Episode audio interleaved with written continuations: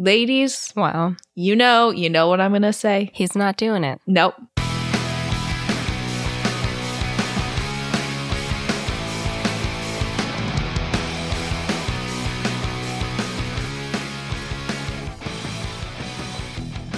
Hello, hello, hello. Hello, hello. We are back for one more very special episode in 2021, babes. Crazy. I cannot believe that this year is over. It has somehow flown by, but also been going on for 84 years. So many years. the weird thing is, like, I feel like I stopped keeping track of time well once the pandemic happened because hmm I'll be like, oh, like, I remember doing that last year. And Phil will be like, we did that in February. Yep.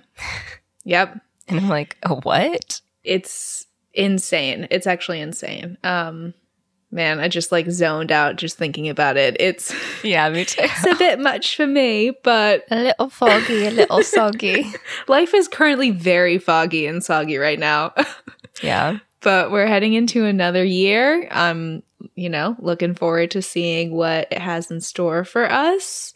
I guess it is New Year's Eve, Eve, Eve when this episode comes out. Oh, yeah. Yeah, so we want to do a little a little New Year's special for you. We're excited to do this movie. It was recommended, It was. um, and I really loved it. oh, it was a joy. I watched it for the first time earlier this year, so it was really nice to give it another rewatch. Yeah, so this week we're doing the 2006 New Year's slash, I guess, holiday classic, Mhm. Last Holiday. Ugh. This movie is a delight, you guys. I mean, we we talked briefly in our Chicago episode about how much we love Queen Latifah, Yeah, but this time we really get to dig in and she's incredible. gives an outstanding performance. I did see that this movie itself wasn't rated maybe as well as it should have been. Mhm. Um, I think there's like a 56% on Rotten Tomatoes, but in the reviews, they all laud Queen Latifah's performance because she does a really great job in this movie. Her personality, like her characterization, is so nuanced, um, and you can't help but root for her. Oh, absolutely. She's a great protagonist to like be your guide through this story and because she's so grounded, you do feel like you're right there with her. Absolutely. Um, I do want to say that there is a lot of cooking in this movie, and if you want to find any of these recipes, they are on Food Network. I just typed in like onto Google last holiday Food Network, and they all popped up. Yeah, we'll definitely have that linked uh, on our Instagram story. That's so smart. yeah. But yeah, this movie was based off the 1950 British film Last Holiday. It's it bears some resemblance, but uh, I think yeah, the lead is a man named George Bird, if Mhm. I if memory serves, and an adaptation was initially planned uh, for John Candy to star in, but it kept getting like put on hold, and then after he passed away, the project was shelved, and nobody really touched it until Queen Latifah's agent found the script and approached the writers about a rewrite with Queen Latifah as the lead. And thank God they said Mhm. yes because we got this delightful film. Unfortunately, it was a box office bomb. It made about 43.3 million, but it cost 45 million. But on a lighter note, it is filmed at the Pupp, which is actually a hotel in Karlovy. I think Karlovy Vary. Mm. In the Czech Karlovy Republic. Vary. Yeah. Yeah. In the Czech Republic. and they use the same hotel for the James Bond movie Casino Royale. Yeah. I mean, it is Queen Latifah with her romantic um, lead being LL Cool J. Yeah. Oh my gosh. I mean, Pretty we're, awesome. we're going to talk about this later, but Yeah. when uh, Mo was watching the movie last night, she texted me, and I had just finished maybe like 10 minutes earlier. And she was like, Sean, though, like respectful king. And I'm like, I think that he, I mean, it's not up to me, it's up to the voters, but I think that he could win a Star Dazzle for Respectful King of the Year in May. Yeah. Uh, he's my personal front runner because holy shit, this man is so respectful. He goes all the way out. Yeah.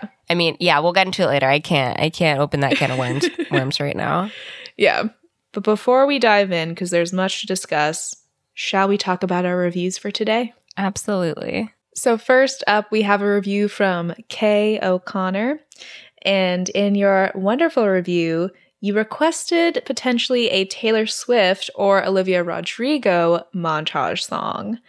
And luckily for us, there's a slight marriage between the two because Olivia Rodrigo uh, sampled, or I guess not sample, I think the proper term is like interpolated, uh, the piano bit from the opening of New Year's Day by Taylor Swift in her song One Step Forward, Three Steps Back. So, because this is a New Year's episode, we decided to give you the montage song New Year's Day. And so this montage is taking place on New Year's Day. I think you've had like a wonderful, like intimate get together with your friends the night before where you're all like dressed up and you're drinking champagne or you have like a charcuterie board. It's very much like in the style of the New Year's party and the holiday where it's just you and like your best friends and you ring in the new year together and it's the morning after you wake up and you're in like your comfy little pajama set and your friends cleaned up the night before so there's no mess and you just Wow. have like Who are your friends? yeah tell them to call me um, but they you you and your pals you have like a little bit of coffee and you have some eggs and maybe you have some bagels and some mimosas and you're just cheersing to this new year to the possibilities of what lies ahead I love how in this montage, um, no one is hungover no the day after. no one is hungover not in this movie Amazing. The next review is for I really can't pronounce this name. It is a random smattering of letters. There is not any combination that this, you know, it's it is someone banging on the keyboard. So, you know who you are and for your montage song, we gave you Don't Stop Movin' by S Club 7. Classic band. so good Gotta love them. And we picked this song for you because you mentioned that you like listening to the podcast while just checking off your to do list.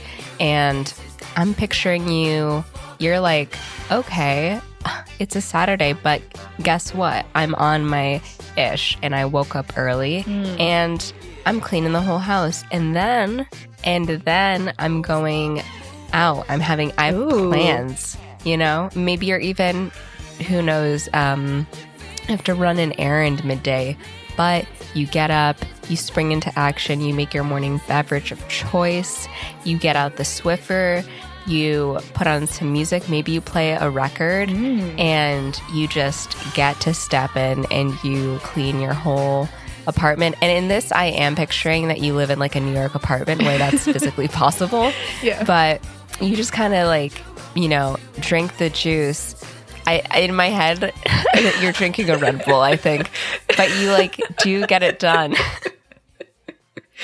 Oh my gosh, I love it. I love it. Next up, we have a review from Kathleen, all the way from Australia. And because we chatted a little in the DMs, you told us that you are a primary school teacher, one of the hardest jobs, nothing but respect and love for you. We decided to go with the amazing song Natural Woman by Aretha Franklin. Love that. This song ugh, full of soul. And i see this as it's friday. You've had a long week. These children they are testing your patience. You're every limit. Hmm and you stop on the way home. You pick up a really nice bottle of red wine. You on the way home order takeout so it's there by the time you get there. You get home you throw down your keys you throw down your bag change into like your favorite comfy pajamas this is a very pajama heavy episode for me apparently and you just like crack open that wine, you eat your food, and you are having a full on like karaoke session at home. You are belting along to your favorite songs. And this is one of them. Ooh, I love that. Our last review is for Kat. You mentioned you loved My Big Fat Greek Wedding. Uh, amazing Yeah. film. As did we. Just going, yes, Yeah. correct. I think I'm pretty sure we gave it a 10 out of 10 if memory serves. We gave it a Yeah. really good score. Yeah. Yeah. It was really just a beautiful movie. Like, I'm like, uh, I want, you know, that type of relationship. Mhm. But I digress. We want to give you a rom com heavy song since that movie is such romantic comedy. Mhm. We decided to go with This Will Be by Natalie Cole.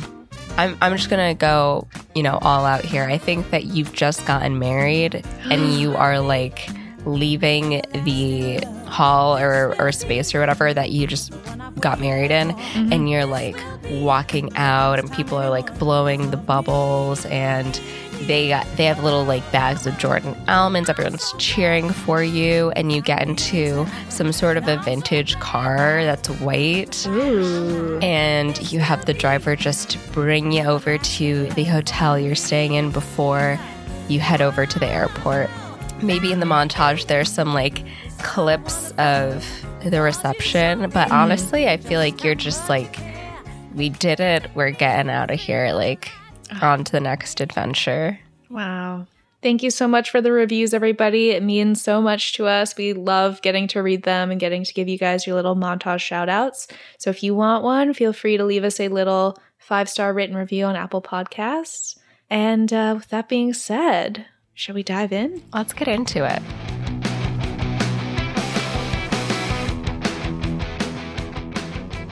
So we open up to this local church choir singing. They're having a rehearsal. People are really like a lot of great voices in this choir, just really getting into it. But the choir director calls out Georgia Byrd, played by the one and only Queen Latifah, and is like, uh, what's up? What's up, Georgia? You're singing very softly right now.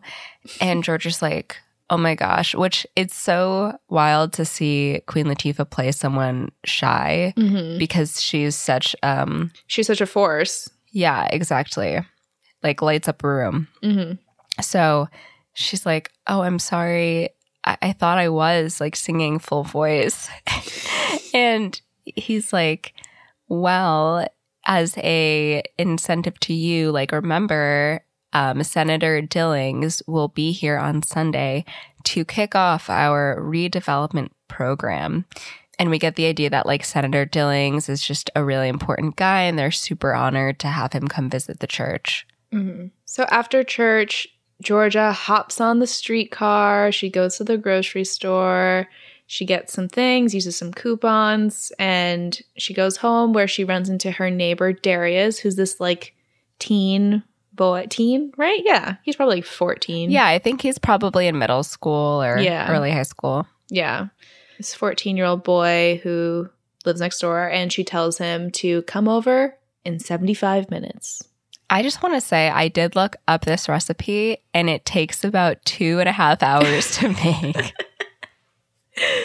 But I was like, bold, bold. Yeah. Maybe she did it because she knows her way around the kitchen. So yeah. Um, Georgia comes home and she starts making this beautiful dinner. She turns on um, her TV and like basically cooks along with Emeril Lagasse. Yeah. he plays a pretty big role in this movie Mm. as her inspiration. And she makes this like gorgeous poulet, uh, chup, chupule, chupatule, Chu- chupatulas. Chupatulas? Chu- Chupatulas Yes. would be my guess. I think so. Apologies if we completely butchered that. And so it's basically um it's something else. I, I'm not sure what the other thing is, but um she makes like a roast chicken. hmm She follows his instructions to the T and it looks incredible. Like Mm-hmm. she uses a skillet and then she puts a skillet in the oven and like it just looks like she put her heart and soul into it and it came out beautifully. yeah. So she takes a picture with her digital camera and she prints out the photo. And we hear Darius like at the table, he's already been served. He's like, Are you going to eat too? Or like, Never mind. I forgot you never ate any of your food. And Georgia actually makes herself a lean cuisine. And she's like, No, no, like, I only eat my lean cuisine. Heartbreaking. So heartbreaking because it's such a beautiful meal. Yeah. And Darius is like, What's that book? Like, what is that? She literally like changed the subject. She's like, How do you like the greens? I made them just the way you like it. Mm. Uh, fun fact Georgia actually invented food Instagrams with this movie. So true. She could have been a pioneer. Like, she would have been, I would follow her. Mm-hmm. She could have been the food influencer of my dreams personally. But after she puts away this little book, they eat dinner together, and Georgia accidentally spills on her pants, and she's like, Damn, I just got these, and goes to clean up. And while she's cleaning up, Darius sneaks over to her little hutch and pulls out the scrapbook and sees that it's titled Possibilities. So it's like filled to the brim. She has pictures of like this fancy hotel, of all of the dishes that she's made, and also some like homemade cut out little pictures of her marrying this mystery man. AKA, How bold. I know, right? And Georgia comes back in, immediately snatches up the scrapbook, and is like, It's just possibilities. It's just things that I'm interested in. Like, don't worry about it. And Darius is like, Well, who's the guy? And she's like, He is just an idea. And Darius is like, Well, what's his name? Because he's like one lucky motherfucker. But she cuts him off before he finishes and is like about to kick him out. But then she does reveal that this mystery man is named Sean Williams and asks Darius not to say anything to anybody about it.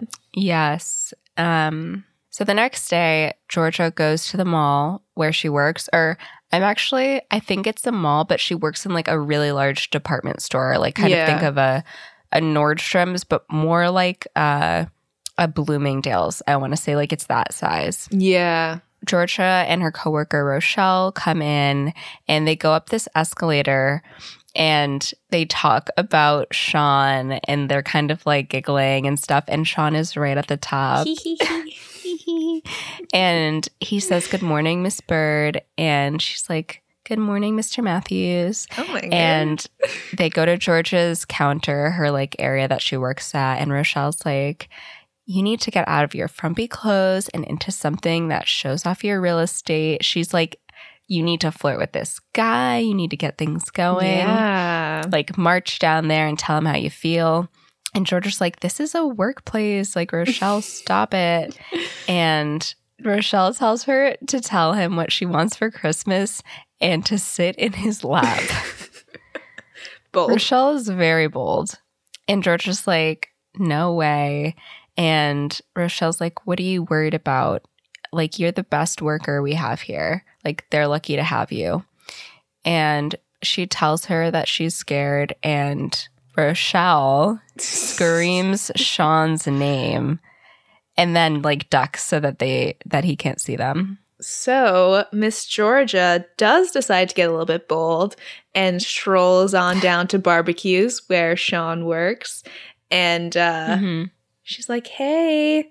And that's when Sean immediately like turns to his coworker sitting there and is like, hey man, like, don't you have some light bulbs? You gonna go change? Like, get the fuck out of here so I can have some alone time. And so the friend leaves and Sean is like, Oh, is there something I can help you with? And she's like, Yeah, just looking at this grill. And they kind of like talk about this grill instead of actually flirting with each other. And uh, he's like, Oh, aren't you on your break right now? And she's like, Yeah, I actually came down here to ask you something. And like, man, brimming with excitement, he is so ready. He's so yeah, he wants her to say something to make a move. Absolutely. And Georgia chickens out and she's like, Do you think I can use my store discount on this grill? And he's like, Yeah, I mean, you could. Uh, but, you know, I just sold you another grill. Is that something you want to do? Yeah. just sold you another grill last week. And she's like, Oh, that was a hibachi. You know, that's for traveling. They're so in love with each other. But she does end up buying this grill Unbelievable. and gets Darius to help lug it up to her front stoop. Then the next day at the mall, um, Georgia has a demonstration in the cookware area where she makes this amazing Creole roasted duck. And all these older folks are watching her make this and they're totally mesmerized. It looks like it's kind of like a regular crowd that comes and Yeah. sees her do this. Because I don't know if anyone's ever worked at a mall who's listening, but older people really love the mall. Yeah. I remember working at the mall when I was like 18. And in the mornings, especially on weekends, like older people would come and walk at the mall. Yeah. And that would be like kind of their, their exercise routine and stuff. It was just a nice place for people to kind of like come and hang out. hmm Yeah. And a lot of nursing homes will like do like weekly trips to malls and stuff Mhm, um, so that like their residents can get out and like have a little change of scenery. For sure. So she offers them all the meal, the little crudité, or not crudité, what am I saying? Mhm. Hors d'oeuvre. And then one woman in particular, she comes over and she's like, I know that sometimes pine nuts get under your bridge work, so I made you this special one without any pine nuts. And then her manager, Mr. Adamian, pulls her aside Ugh. and he's like, um, Are you bucking for General of the Salvation Army? Stop feeding the moochers. And Georgia's like, Mr. Damien, we always have a Wednesday morning sales demonstration. He's like, Yeah, that's the exact type of thinking that put our store in chapter 11. And then he talks about their CEO, Mr. Kragen. And it's like he's trying to change the culture around here. And if you care about your future, you're going to need to get with the program. Then he hands her a magazine with Kragen on the cover. And she's like, Yeah, you gave this to everyone. And he's like, Read it again. What a like wormy little snarly little nasty He's man. brown noser Yeah. and like a freak. Just like absolutely rancid vibes off this dude. I cannot oh, yeah. stand him. So later on, Georgia is cleaning up after her demonstration when who comes over but Mr. Sean? And she's like, Oh, hey, like, what brings you to cookware? And he's like, Oh, the smell. Like, I try to resist it, but it comes down the elevator, and I like had to. Oh, my God. to check it out. I was like, oh my God, it's getting steamy in cookware right now. and he talks about how the smell triggered a memory for him and that it smells like his mother's house. And George is like, oh, well, like, let me fix you some. So she gives him a little crostini and he thinks it's incredible. I did read that uh, it's not actually duck because LL Cool J does not eat duck. So they had to give him Mhm. something else. But she's like, yeah, you know, I'm just trying to sell the cookware. And he asks, you know, where she learned to cook. Did she train in France or somewhere in Europe? And she's like, no, no. He's so flattering. I know this man. I can't get over it. He's just like the sweetest, and he listens and is like interested. Ladies, ladies, a man does Will. not listen. He No. will never listen. a man will literally never listen to you a day in your life, and that's not an exaggeration. So freaking true. It's just so hard for them. mm-hmm. Just in one ear, not the other. Mm-hmm. but um she's like no i never trained. I'm just like a home cook. I've never even been north of mobile. And uh, she says it's a hobby. But he's like well do you plan to train? And she's like well maybe someday. And he starts to like work up the courage to ask her out. And he's like hey georgia like i was thinking maybe but then she drops her utensils and they both bend down to pick them up and as she gets up, just fucking nails her head on this cabinet, Yeah. immediately passes out. she goes down for sure. Mhm. So Sean, being the nice man he is, literally puts her over his shoulder to Yeah. bring her to the clinic at the Yeah. department store.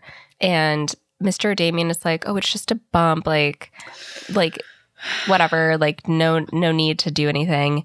And then Georgia starts coming to in the clinic and she imagines Sean blowing kisses at her while Marvin Gaye plays and it's so intense. And then she actually comes to when the doctor starts waving his fingers in front of her face. And he's like, Yeah, I think we need to do a CAT scan. And Mr. Damien is like, um, that's a little pricey. Like, maybe not do that. Don't do that. And Dr. Gupta's like, Well, we actually just got an MRI machine like used, but you know, there could be a huge workman's comp payout if we don't follow procedure. So he's like, fine, fine, whatever. Um, Georgia goes in for her CAT scan, and then the doctor looks at her scans and is like, oh Ugh. no.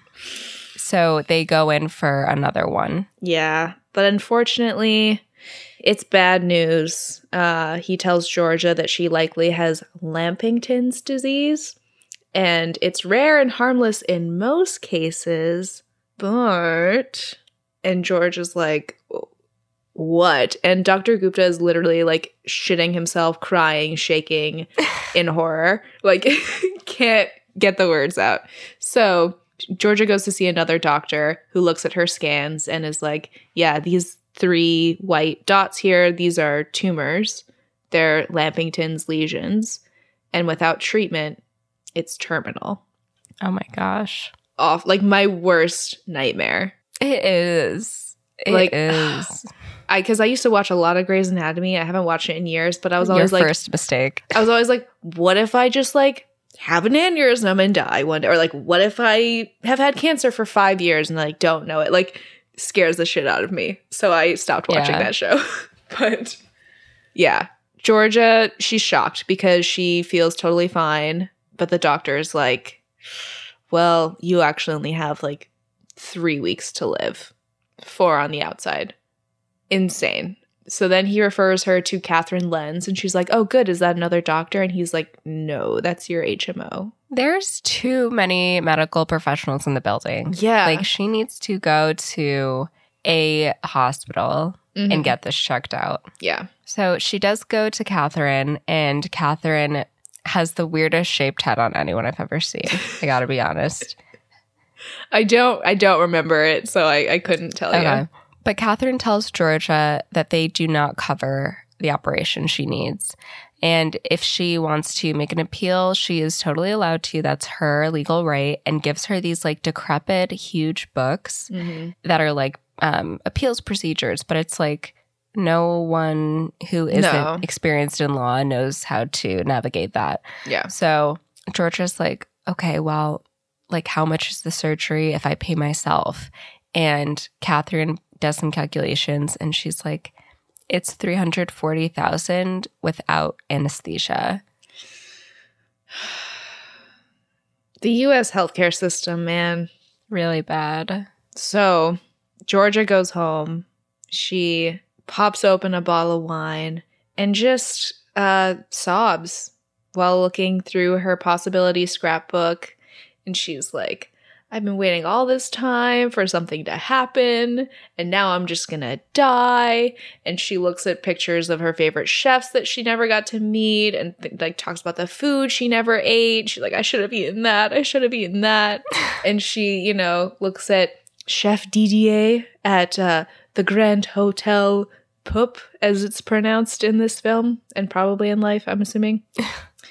but she then decides to call her sister, who doesn't even like let her get a word in. Immediately is just like, "Hey, can you watch my kids while I go down to Nashville with some guy who's going to help me start my country music career?" Yeah. And the sister hangs up on Georgia before she can even tell her the news. Yeah. Poor Georgia. The next day at work, Georgia storms in. Rochelle's like, Where have you been? Mr. Damien's been looking for you. And Georgia's like, I'm taking your advice. Life is too short to be living the way I am. And Rochelle's like, I say a lot of shit. I say a lot of things. Do not listen. Mhm. So, what does Georgia do? She knocks on Mr. Damien's door, who like does not answer. Yeah. So she barges in herself and tries to talk to him. And then his phone rings and he holds up a finger to her, like, hold on, and talks. And it's like this whole time, she has not been able to communicate with him. Like Mhm. he's so, so oblivious. And Yeah. she smashes his cell phone with her heel. And he's like, that phone is $400. That'll be coming out of your paycheck. And she's like, take it. You can take the whole thing. It's worth it. Then Mr. Damien plays Georgia the Kragen philosophy, which is, again, the CEO, his like five rules for uh, whatever, becoming rich or like Ugh. how to live your life. and it's total crap. It's like it's like fucking uh, Jake Paul's influencer academy Ugh. thing scam that he ran. So awful. Yeah. And then when it gets to rule three, she takes the DVD out of the stereo and breaks it and throws it out. And she tells Damien that she quits. And he's like, Whoa, whoa, whoa. Hey, Hey, hey, hey. I cannot afford to lose you. Your department has the highest profit record at the store. Yeah. So she's like, hmm, well, why did you never tell me that? And he's like, well, I didn't want you to hold me up for more money, but now I'm I'm willing to pay. I'll pay more. and he's like, you know what? I'll give you 50 more cents an hour. And she's like, absolutely Try not. again. Storms out and he's like, a dollar, a dollar fifty. Absolutely not. So as she leaves, who follows her? but Sean, sweet Sean. Ah, And he's like, Hey, Georgia, like, I feel so bad about yesterday and I wanted to make it up to you. So I got you, t- I got us tickets for the Hornets game. the New Orleans Hornets. Okay. Yeah. And he's like, The game is a couple weeks away. And I know you're a really busy woman. So I just wanted to get my bid in early. And I'm like, Oh my God. And he's respectful of her schedule and of her time. And she's just like looking at him. This man has his heart in his hands. And she's like, There's nothing that I would rather do. And he starts making plans for them to go to dinner before. And he's like, I'll come pick you up. But George is like, ah, I can't. And he's like, Oh, okay. And she's like, No, it's it's not that I don't want to. I just I can't. And he's like, Okay, that's that's fine. But you know, I already paid for the ticket and gives her her ticket and tells her to take it in case her plans change. Okay, I will say I was confused why they were called the Hornets. And I thought that this whole movie took place in Charlotte, North Carolina. But the Hornets moved to North Carolina because the team that's in New Orleans now is the Pelicans. Oh. Shout out Zion Williams. Yeah, that all went completely over my head. I'd love to go to New Orleans. I think Yeah. it's like a very cool place. yeah, I would love to go. We tried to go once, but it was we tried to go for Oh, spring yeah. break and it was far too expensive. Ah, well, maybe we can all go when travel is less precarious. Yeah.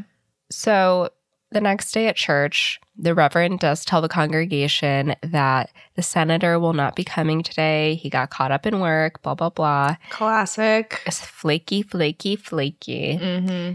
The Reverend takes a moment to pray for the senator and asks the Lord to guide his hand in his important good works. Georgia, meanwhile, is just like going through it. Yeah. She is on stage, like in the choir, but she starts speaking to the Lord, and he's she's like, "Why, why, Lord?"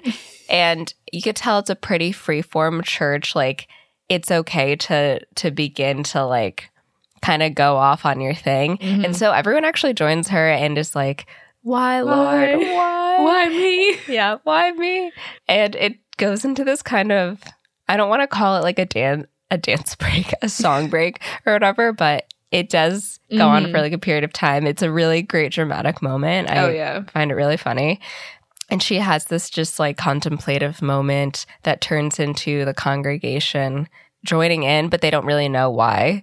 And she walks out of the church. She kind of gets to like the front entrance area and she starts to break down a bit and she just goes home. Yeah, I think when she's kind of going off, she's like, I never lied.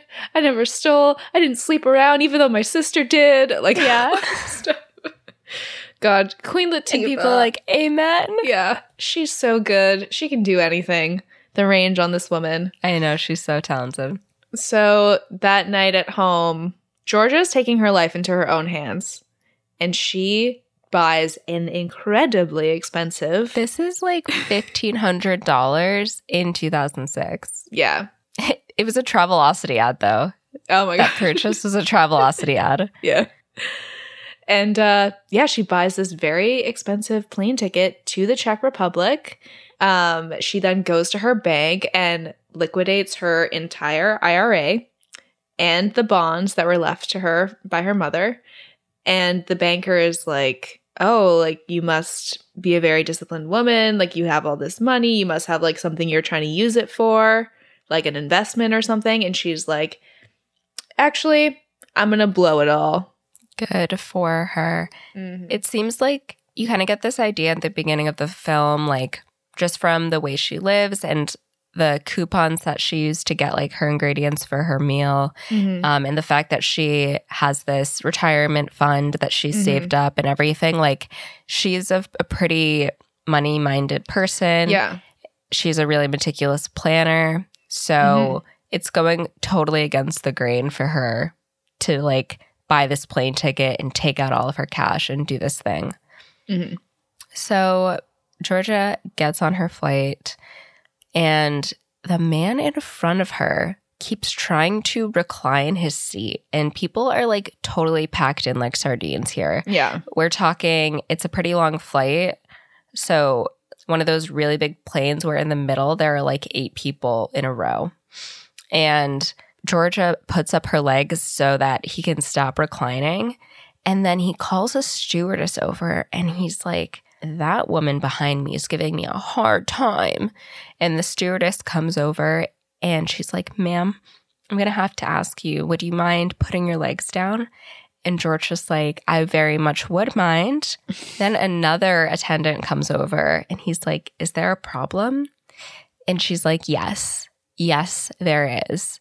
This greedy airline put these seats so close together just so they can make more money. And people are like, Yeah, yeah, I agree. Like, she Yeah. kind of gets a following. Mhm. And she says, I am not flying all the way to Prague with some stranger in my lap. And someone's like, I know that's right. and I, don't, I think she says, she's like, that's a big boy. That's a big old man right there. I can't look at him. And this guy is like, well, had you chosen to fly first class instead of economy, you would have had plenty of room in one of our cocoons. And she says, How much is it? And he's like, Beg your beg your pardon? Like, excuse me? And she's like, How much for the damn cocoon? So our girl Ugh. bumps herself up. yeah. My my money is very fucking long too.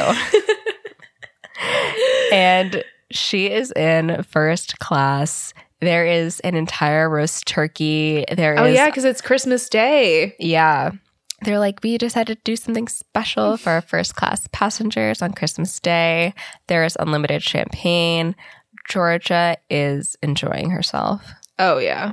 So Georgia lands in the Czech Republic in Karlovy Vary. Is that how it's Yeah, it's- I think it's Karlovy Vary or Vari. Vary. Karlovy Vary. Yeah. And she sees this humongous cab line. She's like, oh no, this is going to take forever. She simply does not have time for that. So she decides to take a helicopter instead. So she flies over the city and lands at the hotel. Incredible. Yeah, as it's landing, uh, below, this man, the congressman, is like, Oh, who is that? And the bellhop is like, Oh, I don't know. But the last time somebody landed by helicopter, it was Sir Elton John. So, whoever it is, big news. Again, my money is very fucking long too. So Georgia gets to the hotel and just is awe is odd is in awe Mhm. of the architecture. A bellhop takes her bags and leads her to the lobby. And when he notices that she is from Louisiana, he's like, "Oh, the senator is here skiing," and she's like, "Hmm." Hmm. Mm-mm. That explains why he didn't make it to our meeting on Sunday. The bellhop is immediately like, oh, whoa, like, who's this lady? And Georgia goes up to the front desk to check in, but they tell her her room isn't ready. It's going to be two more hours. And she's like, um, excuse me. and the receptionist is like, well, we didn't expect you for another couple of hours. And she's like, I didn't expect to take a helicopter. So I'm going to need a different room. And she's like, Well, the only thing we have is the presidential suite, and it's $4,000 a night. And Georgia's like, Did you see me blink? so the concierge comes over and welcomes Georgia. He's like, You're going to love the presidential suite. Blah, blah, Honestly, blah. not as expensive as I would have thought. Like, obviously, it's very Yeah, expensive, but Yeah, I'm not sure. I would have guessed like seven. Maybe for inflation, it'd be like seven. Okay, a night. Mm. Yeah. So, yeah, she gets the presidential suite. And then in the distance, we hear, like, oh, can you sign my book? Who should be at this hotel right now? But Matthew Kragen, like the CEO of Kragen's, the place that Georgia just quit working at. Mm-hmm. And turns out he comes here every year for Christmas. So the concierge actually comes over and is like, Oh, Mr. Kragen, will your wife be joining you this year? And he's like, This trip is strictly business. Mm-hmm. Sure. Sure. Yeah. He is obviously there with his mistress. Yeah. And uh his mistress, this woman does not have a first name in this movie, No. which is insanity. I don't even think they refer to her by any name until the last 10 minutes of the film. So in my notes, she's referred as by mistress the whole time until the very end, but her name is Miss Burns. So I guess that's what we're calling her, Miss Burns. So Matthew tells Miss Burns to keep tabs on the congressman and the senator because he's pushing for this like deal to happen between them. And that's when the concierge goes back over to Georgia to her suite while the congressman comes over and invites Matthew out for a drink. So on his way out with the congressman, he tells Miss Burns to go upstairs and put some silk on. Ugh. And Gross. as Georgia walks by Miss Burns, she's like, "Oh, if it's any consolation, he's going to have a shitty fourth quarter." So true. So freaking true. Yep. So Miss Burns grabs the bellhop and is like, Who is that woman? And he's like, Oh, Mrs. Byrd. She's very rich from Louisiana. And she was supposed to have a meeting with the senator. So, Wow. big deal. Then I think his name is Felipe brings up um, George's bags to her room. She tells him that she really hasn't figured out this whole money exchange rate yet. And she gives him a really big tip. She's like, Is that an insanely big tip? And he actually takes one bill and he gives the rest of it back to her. And he's like, This is much more reasonable. She walks over to the window. Felipe leaves and she just admires the gorgeous view out of her presidential suite. Love it. And then what does she do the next day? She goes shopping. Ah, Okay. She's like, I'm ready to get some fits on the montage Mhm. moment of the film. You gotta have one. Mhm. So she goes into this fancy boutique and says, Make me international. We get the montage to Rich Girl by Gwen Stefani. Queen Latifah is trying on different outfits, Yes. different styles, different shoes, different accessories. hmm She has this one purple dress that she looks incredible in. Like, purple is your color, 100%. Yeah. And actually, purple is a royal color. Queen Latifah. There you go. Ooh. Wow, I felt like the the dad in my Big Crack Greek wedding. He's like, something, something. There you go. Yeah. that is Greek. yeah. So that night for dinner, Georgia gets all dressed up in like the famous red dress that she wears in this movie. She goes down to the hotel restaurant. The maitre d' shows her over to her table, takes off her shawl, and we see this like gorgeous, like strappy, cold shoulder gown that she's wearing. Her hair looks Mhm. great. She's really feeling herself. He's like, Can I take your pashmina? And she's Oh like, my Is gosh. this old thing? So, who is sitting across the dining room but Senator Dillings from Louisiana? He is immediately smitten with Georgia. She looks amazing. How could you not? And Matthew is like, Who the hell is that? Meanwhile, Georgia is like getting super excited, kind of freaking out about getting to eat Chef Didier's food. Ah, yes. So that's when Miss Burns leans over to Matthew Kragen and like relays the information she heard from the bellhop. And the congressman is like, Oh, Kragen, you know, I heard that Didier is like a close friend of yours. Couldn't you get him to stop by our table? And Matthew's like, Oh, of course. I, I suppose I could. And like shows off, tells like the concierge to make Didier come say hi to them. Back at George's table, the waiter reads off the menu for tonight. And when she finds out that the specials won't be the same tomorrow night because Didier never does the same menu twice, she's like, Well, I guess I'll get them all. Yes. So gets both of these orders and sees the first one from Kragen's table with all these like modifications and he's like pissed off. And I just want to say, like, if anyone's getting their tidy whities in a bunch, like this isn't allergy issues. This is them being like, yeah.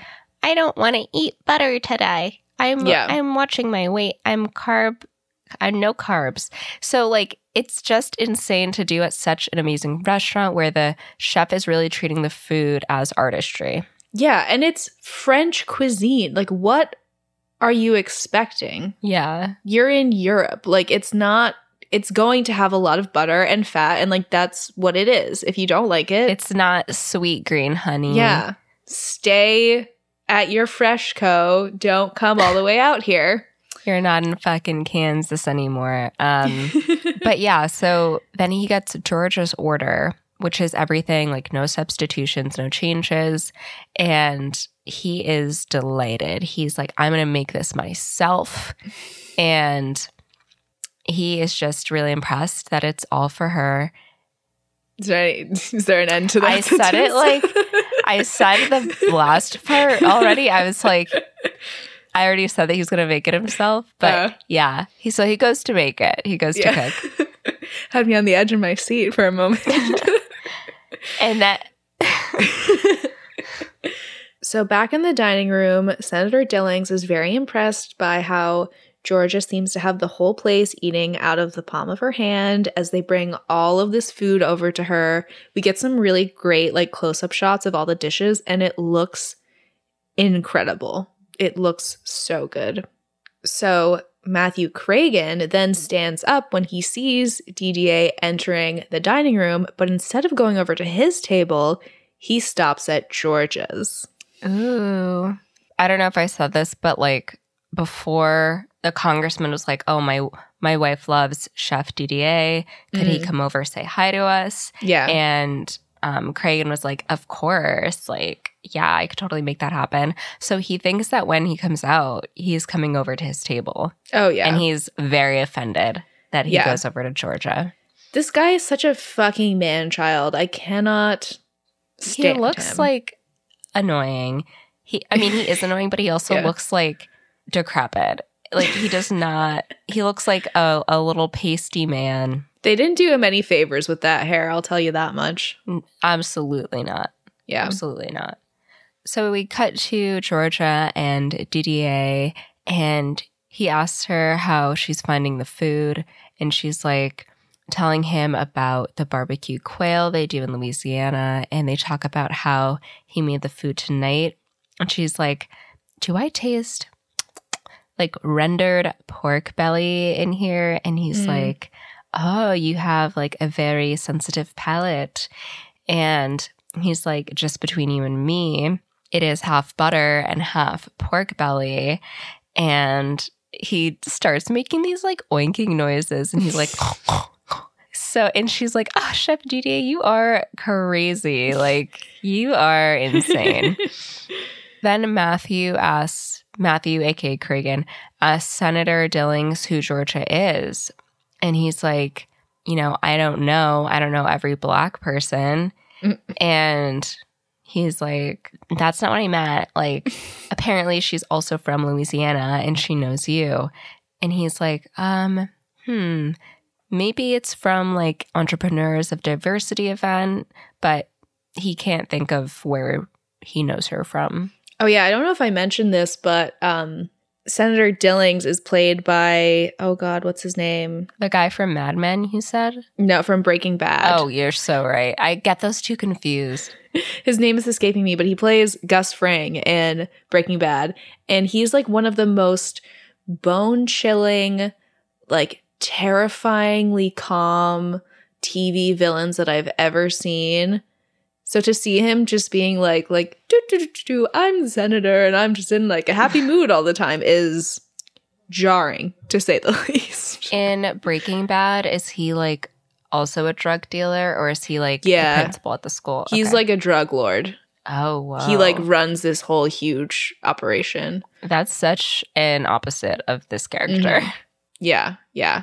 Cause uh, Walter White like works for him hmm for a while until I don't want to spoil it in case anybody hasn't seen it. Until like some things happen and then courses get changed. But yeah, he's fucking terrifying in that show. Oh my god. Maybe I should start watching Breaking Bad. It's good. I didn't want to watch it for years because I thought it was a bit too much of like a dude's rock type of thing. Or just like not a dude's rock thing, Yeah. but just like every guy's like, you have to watch Breaking Bad. Yeah, for sure. And then I did because a guy was like, no, like, I promise you actually will really like it. I was like, okay, fine. So I did watch it. And it, it is very good. It is the most stressed I've ever been watching a TV show, though. Mm. It's very anxiety inducing. At least it was for me. I mean, I was pretty stressed when Mischa Barton went to Mexico, um, went to the- Tijuana yeah. with Rachel Bilson, and then passed out in an alley. Had to Yeah. be airlifted out. Like that was Mhm. pretty stressful. Yeah. Oh, man. You're in for a ride with Marissa Cooper. Coop. yeah. Okay, Uh. but I will say, guys, let us know if you want to hear an OC mini episode. Ooh, yeah. Please let us know. I would love, I would love to do a little bonus Yeah. episode on the OC. That'd be very fun. I am liking it from the get go, like way more than I liked One Tree Hill from the get go. Yeah. I, I personally prefer the OC to One Tree Hill. hmm Yeah. It's just a really well made TV show. hmm This is the last thing I'll say, and then we'll we'll go back to what we're actually talking about. But what I really love about the OC is they strike the perfect balance between focus on the kids and on the parents. Ooh, so true. But anyways, anyways, back to last holiday. So we go back to Louisiana, and we're in like the clinic at the Kragen store, and Sean goes up to Dr. Gupta, who is on his break, like sitting in the hallway, and he's like, Hey, I need to talk to you. Georgia has been acting super weird ever since you talked to her, and she like completely disappeared, quit her job. Did you say something to upset her? And Dr. Gupta's like, I can't tell you anything. Like, that's illegal, which it is. You can't. So true. Sean then picks him up like a baby and is like, fucking tell me what's going on. So Dr. Gupta does give in and he says that George is going to die very soon. Immediately distraught, hmm of course. The woman that he has been infatuated with, I assume for a long time. Secretly loves. Yeah. yeah, is very suddenly and very tragically going to pass away. hmm I don't know what I would do. I I have no idea what I would do in that situation. Yeah. Phew. Oh my gosh. So back in the Czech Republic, Georgia isn't privy to any of this. So sorry, I'm like thinking about how today people would just like give a ring on a cell phone or like Yeah. do like a FaceTime audio. You're like, hey, you good? Yeah. But meanwhile, Georgia is getting an amazing hot rock massage. And then they bring out this boulder, this like hot, gigantic rock. And she's like, uh, but she gets her eyebrows waxed, some microdermabrasion. She gets this like steam beating where they like beat a bushel of leaves on her. And there's like a massage with Tibetan singing bowls. And then finally, she gets this spa wrap and a hot spring treatment. have you ever had like a massage like that where they use like stones or like anything? I've gotten a massage with stones before. Mhm. Have you? Have you gotten No. a bushel? No, I've I've not been beaten with uh with a twig. Um, No, I've just had like regular massages. I've never had anything special. I've also never had any like spa treatments like that. I don't think I've gotten any spa treatments like that either. I am getting a facial though Ooh. next week um, to prepare for my brother's wedding. So I was like, let's let's go out, let's do it. But I will say, if I have the opportunity to do the pedicure where the fish eat your feet, Oh yeah, yeah. I would love to do that. That's everywhere in Singapore. Oh, so cool. Yeah, I there's so many of those like fish foot spas there. Um Mhm. yeah, it's very normal there. Apparently it doesn't really hurt. It just kind of like tickles a little bit. I can imagine. Yeah. And so after this whole day of luxury treatments, Georgia decides to go into this like hot spring tub. And that is where Senator Dillings sees her and swims up by her, immediately coming in hot with some flirty energy. He's like, Oh, like, did we meet at the Entrepreneurs of Diversity event? And she's like, No. I thought this was gonna go south, but he really just like is like just genuinely trying to flirt. I thought this was Yeah. gonna end it like horribly. Oh no. Yeah, I honestly was expecting more layered out of like him trying to like oh yeah, get with her, but this is really the bulk of it is like in Yeah. this one combo. I mean, they really make it more so like everyone wants to be around this woman. Like she's just Mhm. an amazing person to be around. Like you feel inspired when you talk to her, as Mhm. opposed to like, oh, everyone's trying to like sleep with her and like, yeah. we're gonna like do this thing. Mhm. Yeah. He then asks if they met in Washington and like trying to guess where they could possibly know each other from. Meanwhile, who is eavesdropping but Kragen and Miss Burns who are passing by. And she's like, Oh, you might know me from church. And he's like, Church, I didn't go last Sunday. And she's like, Yeah, that's right, you didn't. And you Mm. left a lot of people really disappointed, people who voted for you. And he's like, Oh, well, I'm sure you'll communicate my sincerest regrets. And she's like, I don't want anything to do with your regrets. I have my hands full with my own. Yes. Back at the elevator, Kragen talks to Miss Burns. He says that he has a feeling Georgia's trouble. And Miss Burns is like, hmm, I hear ya. What if we had SEX RN? What if we fucked in this elevator? I'm like at home with my parents. I'll, I'll translate for you. What if we had sex in this elevator right now? Precisely. So Georgia goes into the elevator and she like interrupts their moment. She like presses her floor and Kragen introduces himself and she says, No need. Everyone knows Matthew Kragen, the man for whom enough is never enough. Ooh. Burn. So back in Kragen's hotel room, Miss Burns is taking a bath while Matthew is just like ranting about Georgia. And he's like, I don't trust this woman. She could be a consumer watchdog. Like, I'm the one who's paying for the senator and the congressman to stay here. And Miss Burns is just like, my guy, watchdogs don't stay in $4,000 a night hotel suites. And how about you just forget about retail empire building and come take a bath? And he's like, Yeah, I'll take a fucking $500 million bath if my merger doesn't go through. This guy's so intense. He's like wound up. hmm And he tells Miss Burns to keep her eye on the prize. Cut back to Georgia having such a different experience. Mm. She is just enjoying the coziest bed ever. She's like, ah, ah, like yawning and just like lavishing in this super comfy bed. And this floor valet, Gunther, comes in and introduces herself. And she's like, Oh, are you the one who like put away all my clothes? And she's like, Yes. and she's like, What do you do for fun around here? And Gunther's like, I shine the guest shoes that they leave in the hallway. Like, just totally flat, just here to do her job. Mhm. And she tells Miss Gunther that she wants to go snowboarding tomorrow. And she wants to book more spa services. And she like lists off all these things. And then Miss Gunther's like, no anti aging services. And she's like, no, I'm not worried about that. But I will get the colon irrigation treatment as a gift to you. Think of me while you're getting it. yeah. So Georgia goes snowboarding. The next day, she takes a little lesson, immediately falls on her ass, but she gets right back up. She tries again.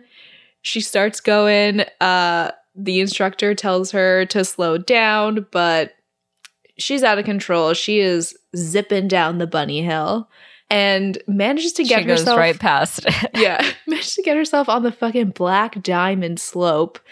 Goes right past Dillings and Kragen and Miss Burns.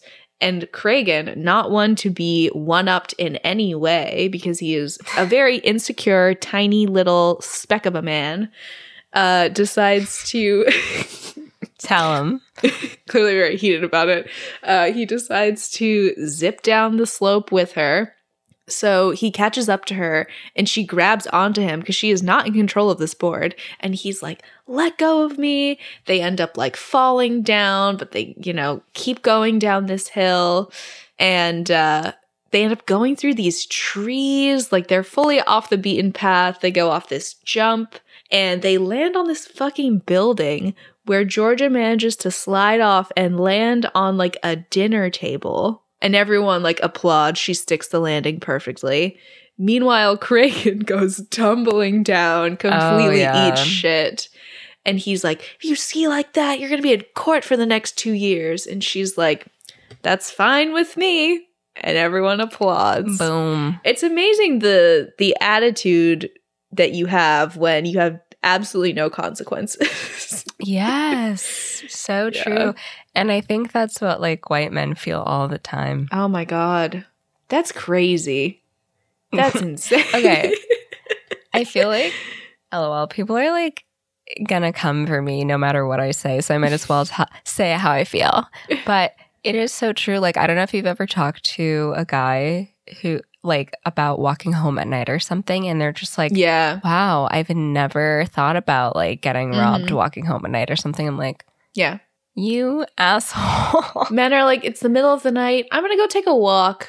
I'm gonna go for a run at A like four in the morning. Then, yeah. Yeah. I'm like, I'm not trying to die, so I'm not leaving my house at four in the morning. Yeah. Yeah.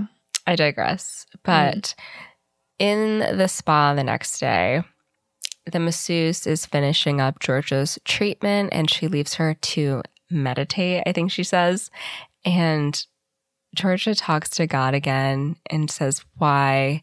Like, I want to live, and has this moment. And then she hears Miss Burns uh, um, yelling at her masseuse for massaging her too hard. And the masseuse is like, You have a knot in your neck. Like, maybe from holding phone at work. She's not Russian. I don't know why I'm doing that voice. But Miss Burns is like so mad for no reason. She's like, well, it's because she initially your job. it's because she initially is like, "Oh, do you hold your head in a weird position at work?" Like insinuating that she's giving Craig Kragen a blowjob, and that's not why pick she up gets. on that. And she's like, "What?" And she's like, "Yeah, like maybe holding the phone." And then she that's why she gets really pissed off. Gotcha. Yeah. But Georgia overhears and she comes over and gets Miss Burns' attention and is like, Hey, I don't like the way you're talking to that masseuse. Like, you don't talk to working people like that. It's plain to see what the problem is. You got tension in your neck because you keep going down on Mr. Kragen and he's a married man. At least this poor lady is trying to work it out of you. Don't take it out on Brigida. And the masseuse is just like, Thank you.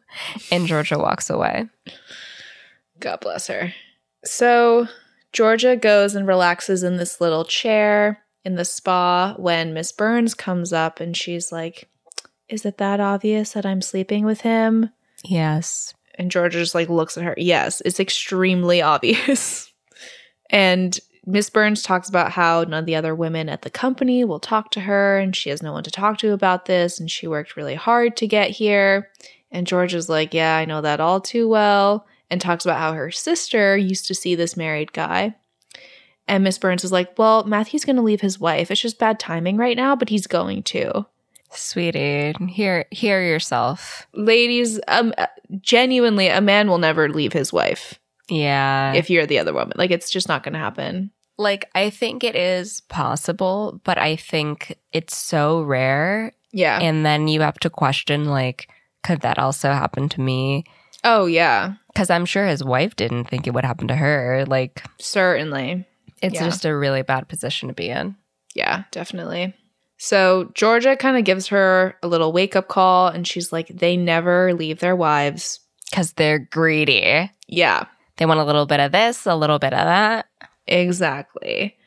And Miss Burns is like, but if I leave him, then I also lose my job. Like, I didn't even finish school, which, like, that reasoning doesn't make any sense to me because she's been working at this company for like probably a few years. I don't think, I feel like she would be able to get another job elsewhere. Like probably a comparable one, but I can see her Mhm. being like, "Oh, this was my ticket to like get promoted." Right. And then yeah. That's true. Yeah.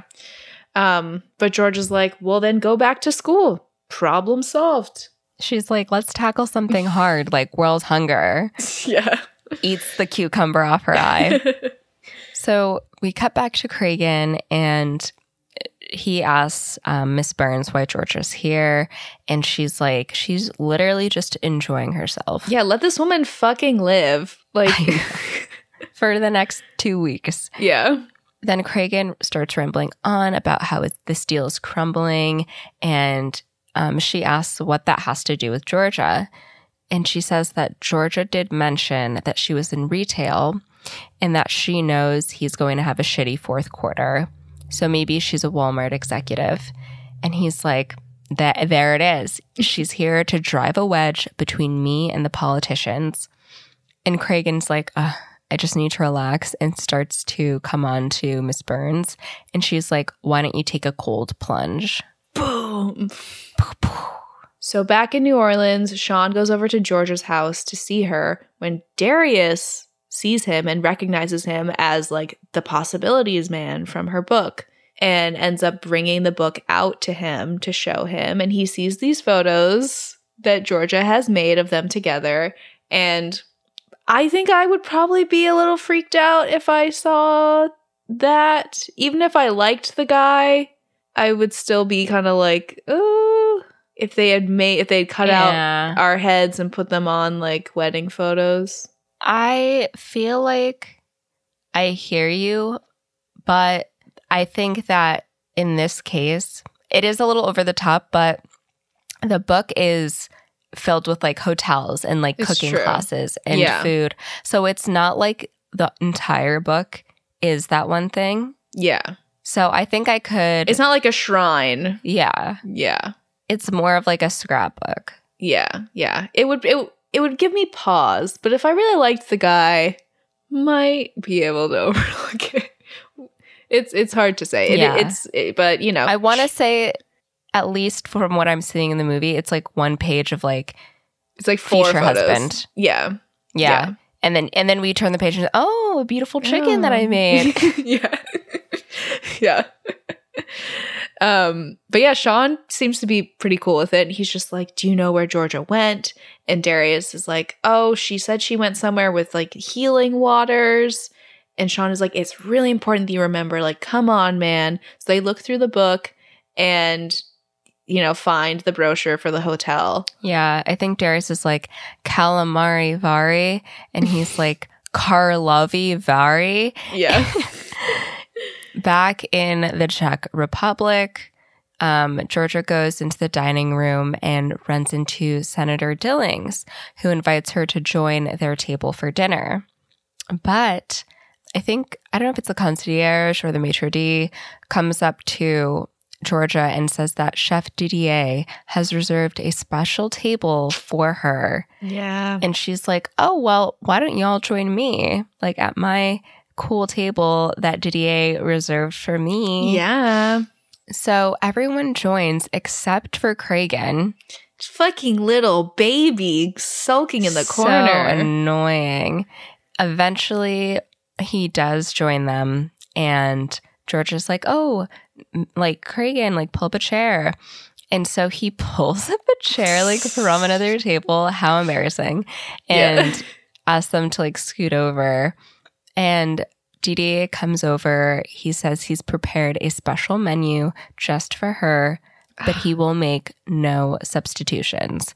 Looks at everyone else at the table. Yeah. No substitutions.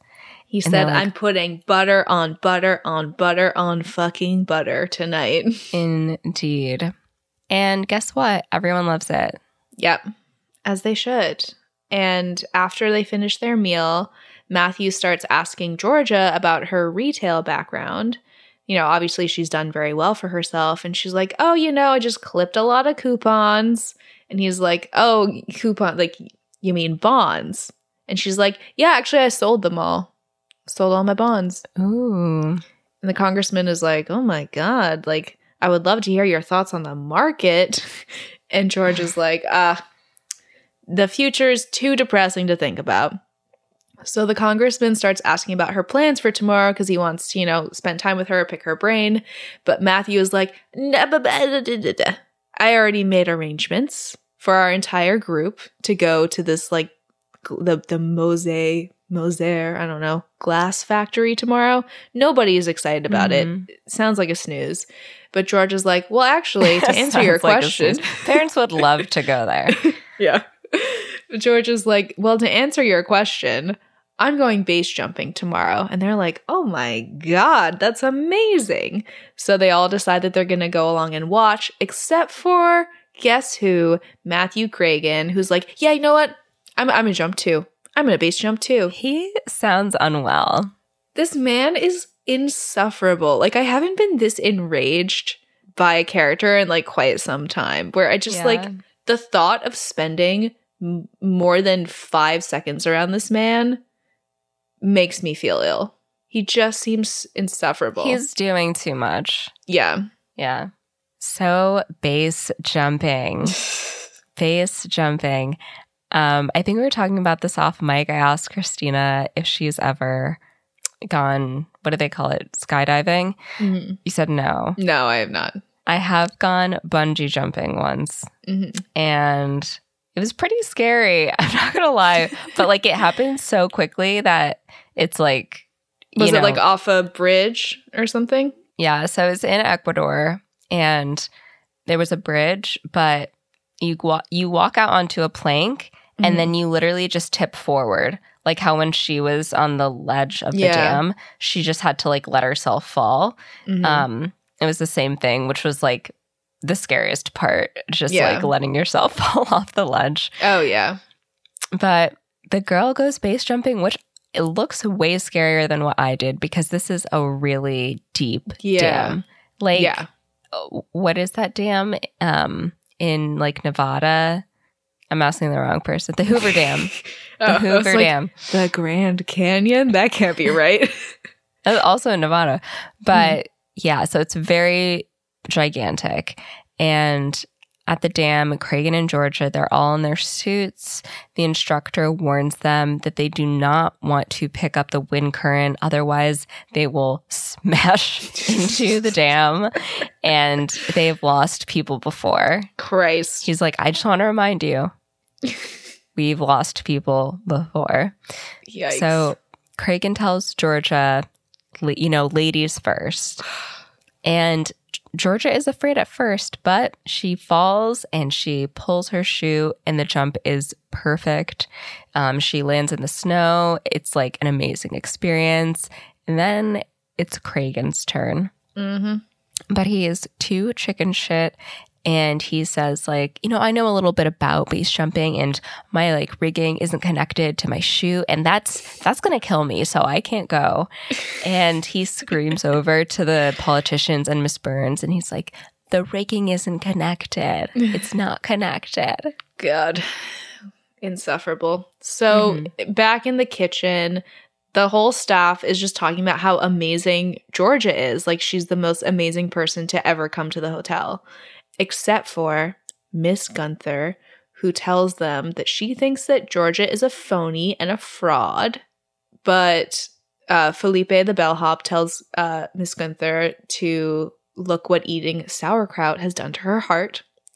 And that's when Matthew Kragen comes into the kitchen and goes up to Miss Gunther and actually pays her to go snooping around Georgia's room, get some intel for him. Mm-hmm.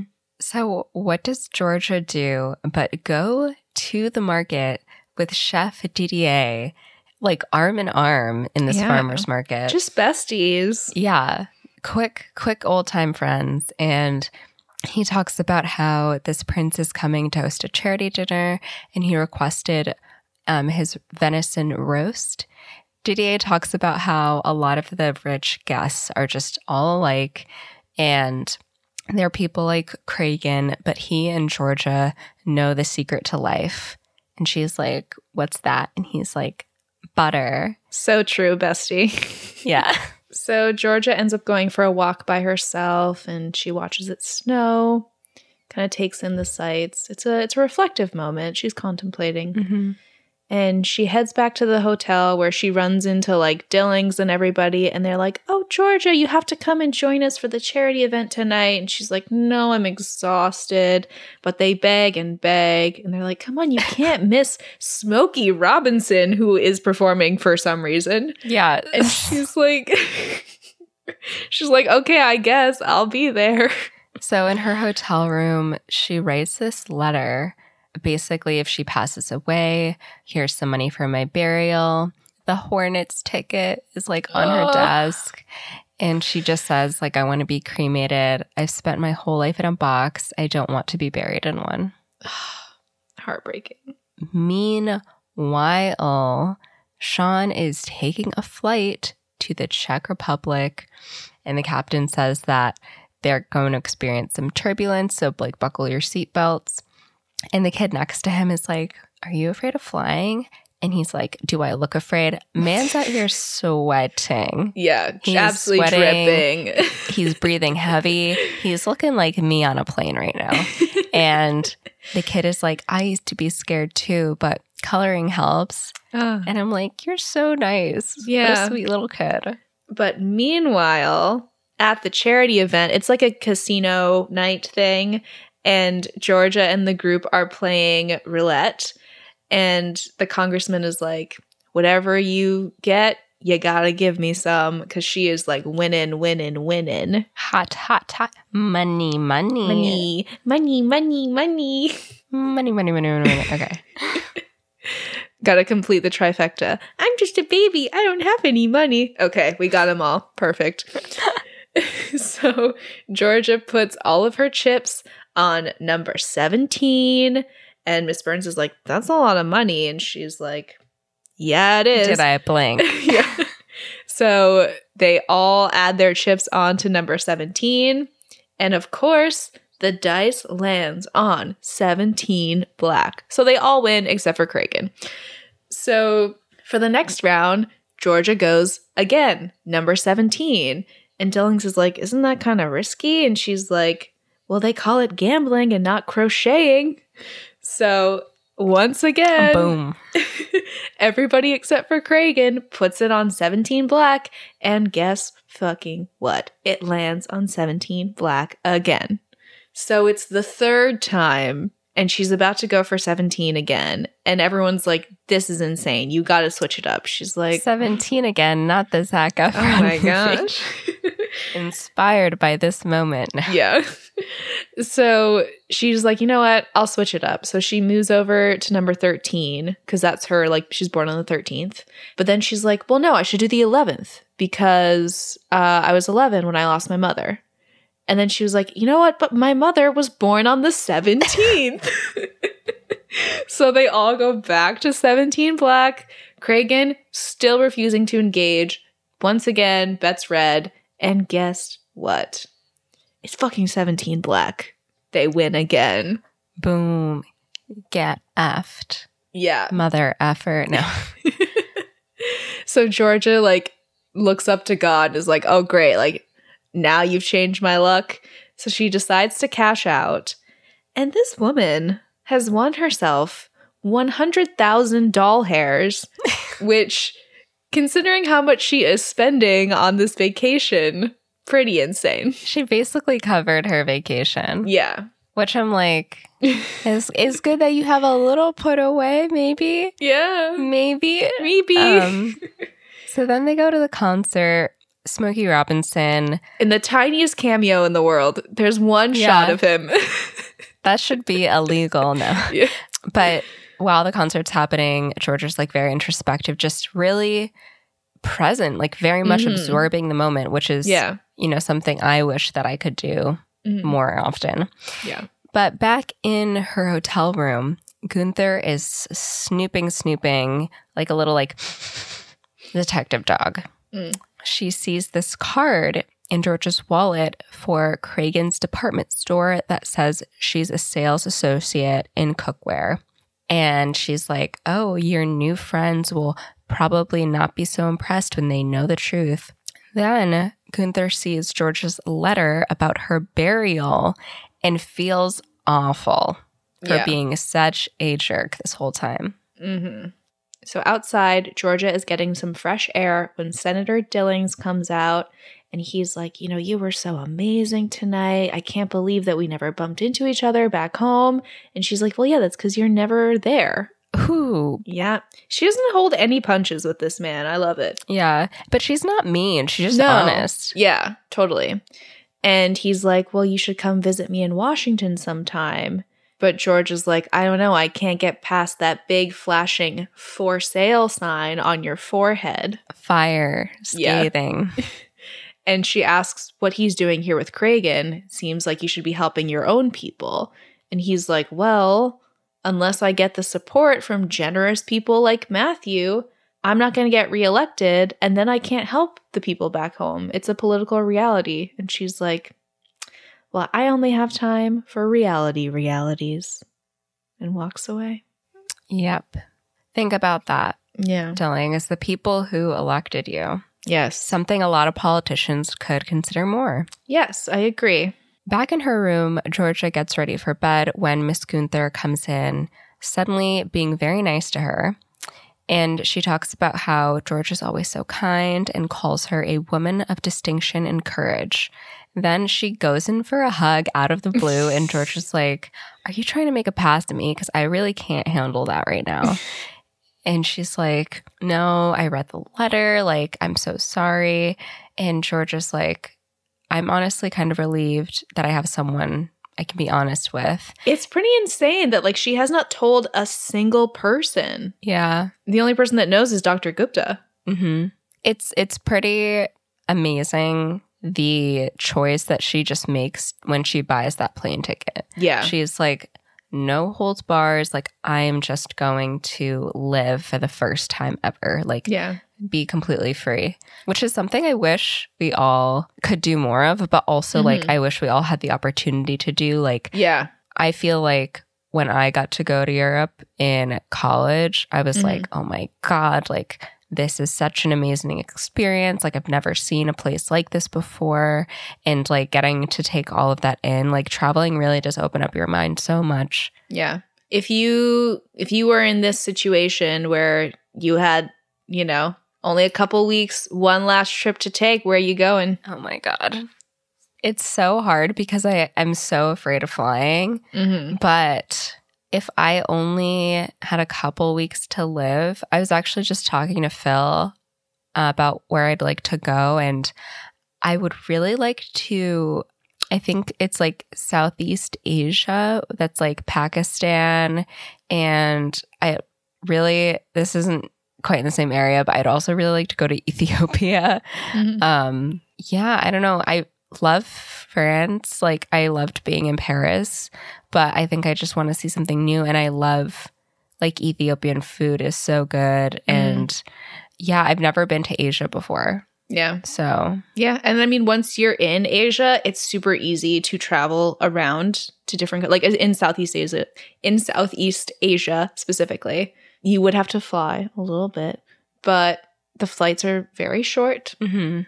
So, you know, it would be doable. what about you? Um, gosh, I don't know. I like, do I want to go somewhere I never been before, or do I want to go and die in Italy Ooh. and just like eat amazing food, drink amazing wine, Mm-hmm. enjoy it, enjoy some time in Italy, maybe like have some time in Rome, Florence, maybe go to like I've never been to Tuscany. I would like to go to Tuscany. Um that could be an option. If not, maybe I would go to Cambodia because I love it. But I've also been there before. I guess okay, if I was going somewhere I've never been before, Have you been to Italy before? yeah, Have you been to Australia? I have, yeah. Oh, really? Yeah, I've been a few times. Um gosh. I mean, I would like to go back to Japan at some point in my lifetime, but I don't know if I want to like Oh, I've heard Japan is like amazing. Yeah. Just so cool. Yeah, because I wasn't there for that long and I didn't get to go to Tokyo, which I really want to see, but I don't know if I would want to do that Mhm. on like my death Your trip. deathbed. You know? Yeah. Maybe maybe Spain. I've never been to Spain. I've always really wanted to go. Oh my gosh. Yeah. We should do like when we're, you know, older and more established, like a Mhm. girls' trip to Italy or or Italy to Europe or something like oh, that. Oh, I would love I would love to do that. I only went to Spain for two days, but it was gorgeous. Like it was gorgeous to go to the beach on the Mhm. Mediterranean. Just so beautiful. The fresh food, Yeah. like, uh, just so so. Me, I kept trying to use my Spanish and like so bad at it, but yeah. yeah, I really loved it there. I would say that if we're going off of vibes only, I would go to France. I would go Mm. to, yeah, Paris and go around, like, because it's like Paris, and then I can't remember if it's like a province in Paris or if it's like, you know, separate, like Mhm. Montmartre. Yeah. Is that still in Paris? I think it's it just I think it? it might be just outside. Yeah, because like Paris, but also the surrounding Yeah. areas are like there's so many art museums. The food is incredible. Mhm. If you wanted to go to like Versailles, it's like an hour yeah. train ride or something, but it's like there's so much history and art and food and like I it was yeah, just Mhm. one of the most amazing places I've ever been. I would love to go back to France. I haven't been in years. That would be fun. Yeah. Ugh, Yeah. Such a heavy question. Yeah. Hopefully we hopefully we don't have to, you know, be dying for these trips to happen. Make Yeah. those tough decisions. Yeah. Yeah. But anyways, uh back back with Georgia. Yes. So she thinks, she didn't thank her, but she's like, it is nice to be able to talk about this with someone. And Gunther says, I will be with you till the very end. So she offers to keep Georgia company until she passes away. And Georgia's like, I don't know if I want to be here till the very end. And Miss Gunther asks why she's here with these terrible people instead of the people that she loves. Yeah. And George is like, so freaking true. And lately, I've been thinking about one person in particular. And I think it's time to go home and find him. And where is he? Ah. Sean is out here kissing the tarmac because he has landed in the Czech Republic, you guys. Mm-hmm. He hops in a cab. Sees the Hollywood sign. Yeah, off to LAX. Uh, so he hops in a cab to the hotel while Georgia is taking a car to the airport. And I just want to point out the amazing outfit that she's wearing. She's wearing like all white with this like furry Yeah. like hat. It's very like wealthy Eastern European, and I love it. Um, but they both end up on opposite sides of the road on other sides of this freaking avalanche. Yes. An avalanche has blacked blacked off blocked off the road. Yeah. So Georgia has to head back to the hotel. Kragen asks Gunther if she found anything, and Gunther's like, no. Kragen asks what Georgia does, and she's like, well, you should know. She works for you. And he tries to ask her for details, but Gunther's like, that's all I know, and that's all I'm telling, and gives Kragen his tip back. Meanwhile, back on the road, they're like starting to clear off the snow from this insane avalanche, but you know, it's going to take a while. And the taxi driver's like, all right, we're going back down the mountain because I'd rather spend the night with my wife as it is New Year's Eve. Oh, yeah. But Sean is like, you know what? I'm going to grab my bag, pays the driver, and decides to head to the hotel on foot. Ladies, Wow. you know, you know what I'm going to say. He's not doing it. Nope. He said he's going to say, "Can I stay over with you and your wife?" Yeah, he's like, "Can I sleep in the back of your cab? Because I'm not walking. That's for sure." That's for damn sure. yeah. Meanwhile, back at the hotel, Kragen ends up calling, I don't know, HR or something, and finds out that Georgia was one of his employees and she worked in cookware in the New Orleans store. Mm-hmm. Mm-hmm. Cut to the kitchen where Didier is preparing dinner. He's he's kind of pissed off already. It's very chaotic. Georgia comes in and she's like, I heard that you were short staffed because of the avalanche. I'm happy to help. And Didier tells her that it would be an honor. So they end up cooking together. And there's this like lovely moment Mm. where she tries this vegetable that's being sauteed and she's like, What is this? And he's like, That is a baby turnip. And she's like, No way. And he's like, Life is easy if you're a truffle or a shiitake mushroom, but the turnip is to be loved because she's a self made woman of vegetables. All the others you can only destroy with cooking, but the turnip gets better. It's not how you start, but how you finish. It's like, it's so inspirational for no reason. And Mhm. Didier talks about how happy he was to see her appetite for food and life. And Georgia realizes that he knows about her ailment. Mhm. And she's like, Does anyone else know? And he says, No, I'm not going to say anything. And they just agree to cook. And we get this little cooking montage. Ugh, I love a good food metaphor. hmm Not to be too punny, but food, it's ripe for metaphors. um, but I'm actually, I'm actually having my first ever turnip on on Saturday or on, on Christmas Day. I've never had a turnip before. Whoa. Yeah. So Pretty I'll. I'll report back. I'm sure everyone's on the edge of their seats uh, about my opinion on turnips. But anyways, it's New Year's Eve. It's the fancy party. Everyone is like dancing, drinking champagne. They're all dressed up. And Didier brings Georgia out. They're both still in their chef coats. And he introduces her to the crowd and thanks her for helping with the delicious menu tonight. And everyone applauds for her. Uh-uh.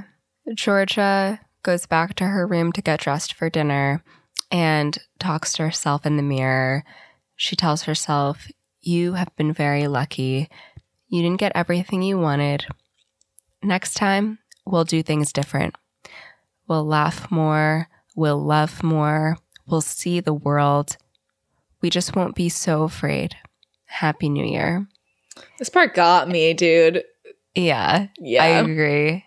I agree. I was like, I need to like get that tattooed or something. Like, yeah. it's just such a prescient reminder that life is fleeting and Mhm. time is fleeting. And you just need to laugh. You need to experience joy. You need to feel in the present moment. yeah. Yeah. And I I really like that it's it's not framed in the traditional like Scrooge way of like oh I didn't appreciate what I had cuz I was negative or because I was like oh whatever I don't have time for that. It's because she was afraid and I think that that's a much more common Yeah.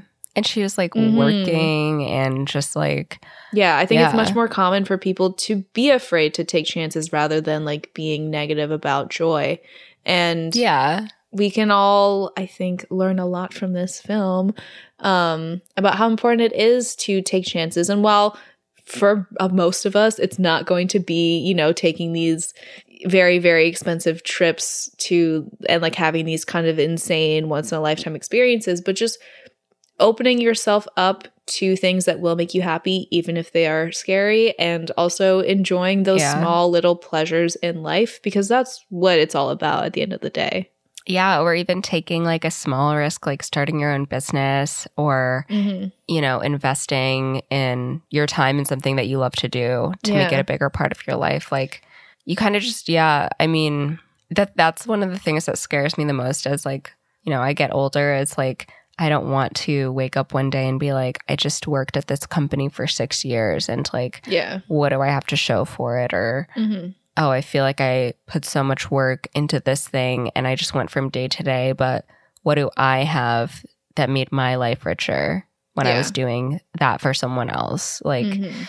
ugh, Yeah. And if you, listener, if you're in love with somebody, if you have some some feelings you've been harboring, ooh, maybe this is your sign. This is me telling maybe you this is your sign. to Yeah. maybe tell them how you feel or put yourself out there cuz you never know and and even if they say no, then you know then you know. and you can move on and find the next person, whoever that may be. Mm-hmm. But yeah, I think we should all take more chances in 2022.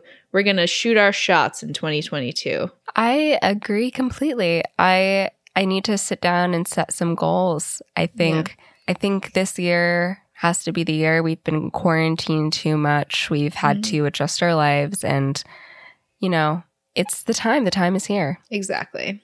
So, back in Louisiana, Dr. Gupta is having a time. He's having a time and a half. And he decides to give himself a CAT scan. He looks at his charts. He hold or his not his charts, his scans. He looks at Mhm. Georgia's and the scans for like another patient and realizes that they all have the same like white spots in the exact same spot. And even if they all had Lampington's disease, there's no way that they would all have the exact same tumor.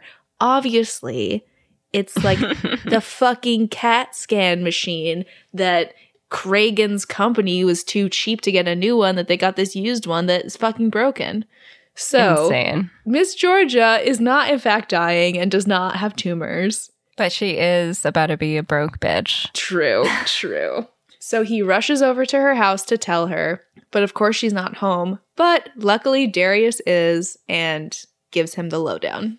Back at the Pupp, Kragan makes a toast to Georgia and he starts to talk about, you know, who Georgia is and tells everyone that Georgia is actually a sales associate in the cookware department at one of his stores who I cannot believe he discloses her salary, Mm-hmm. but says makes $29,000 a year. Also, you're telling on yourself like that. You're like, yeah, this is how little I pay my employees. Really awful. Yeah. So Georgia tells the table that that is true. And Didier comes up to her and says, like, you don't know these people an explanation. But she continues and tells everyone that she didn't come here to give them the wrong impression. She came here to blow every cent of her money because she is dying and she has about three weeks to live. It's all right. Yeah. See, I had that same reaction when I found out when I found out, dot, dot, dot, I only had three weeks to live. I mean, I tried to keep it to myself for this exact reason. It's a party killer, isn't it? But I did land on that mountaintop, and I ended up on the cover of a ski magazine. Don't feel sorry for me, baby. Never in my life did I think I would end up in such a beautiful place, doing so many incredible things. So I'm sorry if I was maybe a little too honest with you, but I wasted too much of my life being quiet. I was afraid, I guess. You know how it is. You keep your head down and you hustle and hustle. Then you look up one day and wonder, how did I even get here? See, some of these things we care about a lot are pretty worthless. So I hope I haven't spoiled your evening, and it's truly been my pleasure. Happy New Year. Ah. And I'm like, you did land on that mountaintop. Yeah. You did end up on a ski magazine. Like she had so many amazing experiences. There's Mhm. nothing she needs to be ashamed about. And she doesn't care. Yeah. She simply doesn't care. And like everybody has been wowed by her and gravitated towards her this whole time because she was just being herself. Yeah. She was, like she said, she wasn't pretending to be anyone. She was just being herself minus the fear. Mm-hmm. So Dillings gives her little cheers before she walks away. And the congressman's wife, who has not said a word this whole movie, turns over to Kragen and calls him an asshole. And the congressman, Dillings, and Burns, they all leave Kragen. Kragen stops Miss Burns and is like, Where are you going? And she's like, Well, first I'm going to find Georgia. And then I'm going to go back to school and get my business degree. And then when your wife finally divorces you and asks for half of everything, I'll make sure to help her figure out exactly how much that should be. Boom. Walks off. Get fucked. so Kragen, the man baby himself, is left alone at his table drinking everybody's champagne as everyone else at the party rings in the new year. Boo. Boo to you, Kragen. Get fucked. So a fax comes in from Dr. Gupta's office explaining that the MRI machine is broken and Georgia does not have Lampingtons and she's not dying. But the receptionist, inspired by Georgia, is staring at the ceiling, pretty much in tears. Yeah. She misses the fax. So Miss Burns goes to Georgia's room and starts to say that she's sorry and tells her that she left Matthew and she's going to the airport. George is like, How are you going to get to the airport? There's a freaking avalanche. And she's like, What? yeah, what are you talking about? And that's when the bellhop, Felipe, runs up and he's like, Something horrible has happened. And Miss Burns is like, Oh, what? Matthew Kragen's jumped out the window? And he's like, Pity, but not yet. He's still on the ledge. They're like, What? And they rush upstairs. So, Georgia, being the type of person that she is, after being basically trashed by Kragen, actually Mhm. climbs out the window and tries to talk him off the ledge. So she sits down next to him and he's like, You don't have to be nice. I know I'm a jerk. Georgia and Matthew like wave down to the crowd. I don't actually don't remember that. Oh, yeah, there's like a whole crowd of people that have formed Yeah. And they're just like, Hey. And George is like, Happy New Year. Oh shit, yes. Okay. And he's like, uh, they all want me to jump. And Miss Burns shows up and she's like, Matthew, get inside. You're too afraid to even do base jumping. Like, you're not going to jump off the sledge. and George is like, relax. The man is out here. How about we don't do this right now? Yeah. Yeah. And George is like, you know, you're really starting to piss me off, and tosses his champagne bottle down off the building. Yeah. She tells him that he has all the time and money in the world to turn things around, so he needs to stop whining and get with it. So she then tells him that he should get his pasty face off the cover of his magazine every month. True.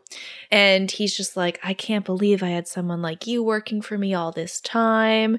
And she's like, Well, I had other plans, like opening up my own restaurant, bistro style, and having a husband and a family.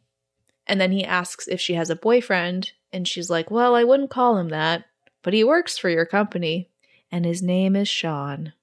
And then, Then we hear Sean yell for Georgia.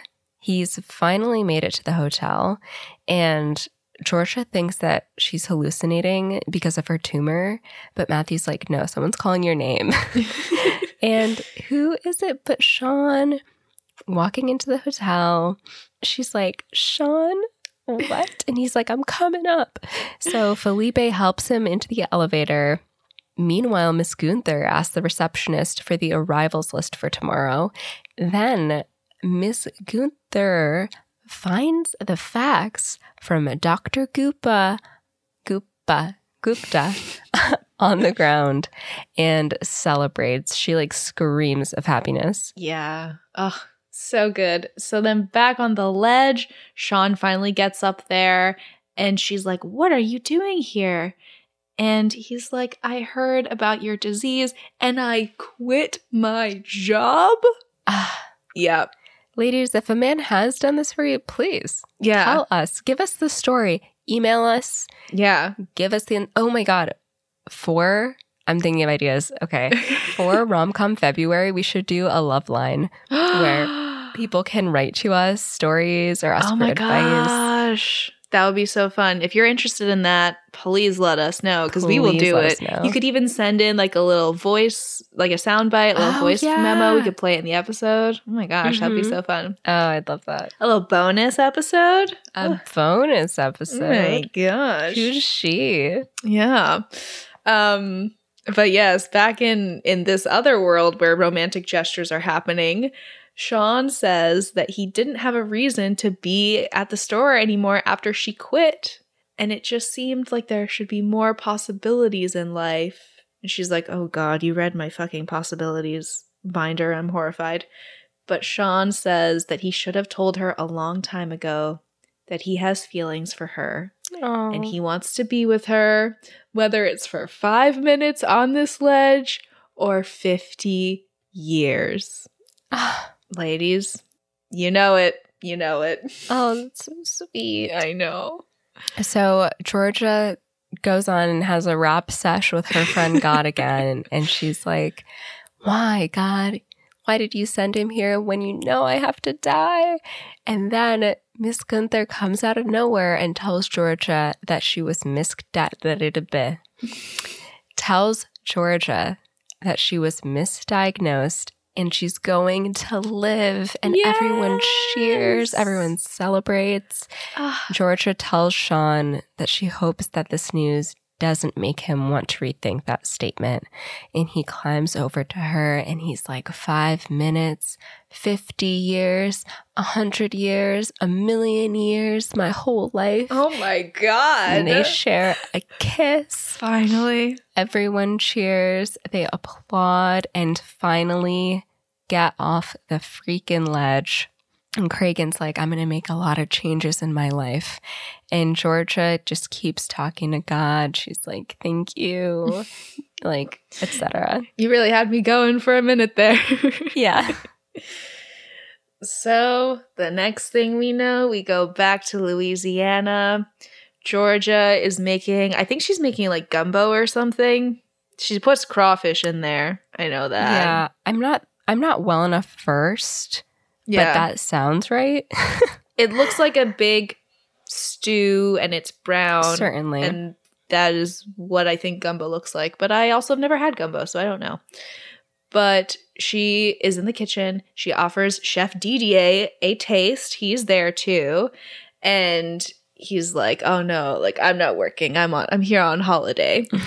so she then pours a lot of wine into the pot and a waiter comes over and tells Georgia and Sean, who's there too, that it's crazy outside. Everyone's arriving. And Didier is like, Yeah, go see your friends. I'll take care of the rest. So Sean and Georgia go to greet everybody. It's the grand opening of their restaurant, yes. Georgia's Joint. Dr. Gupta comes. he tells them that uh, he quit his job. He's like shaking their hands, like, I quit my job. I quit my Yeah. job. And he goes up to George's like, I quit my job. And George is like, You never should have had that job. Yeah, absolutely. Um, but like all their friends come, and then who else comes? The mayor, and then fucking Emeril himself shows Emeril up. Lagasse, bam, shows Bam. up. He said, "Bam, I'm here. Happy opening." He actually doesn't say bam yeah, in the movie at all. Yeah. I don't even know if he says it on TV when he's on that show. I wonder. This this sounds. I'm fully making this up, but I wonder if like it costs too much to get him to say "Bam" on camera. Can we start that rumor? Can we put that in the Yeah. IMDb? Emeril refused to say the word "bam" throughout the all of his appearances in the film because uh, he has a million dollar "bam" clause in his contract.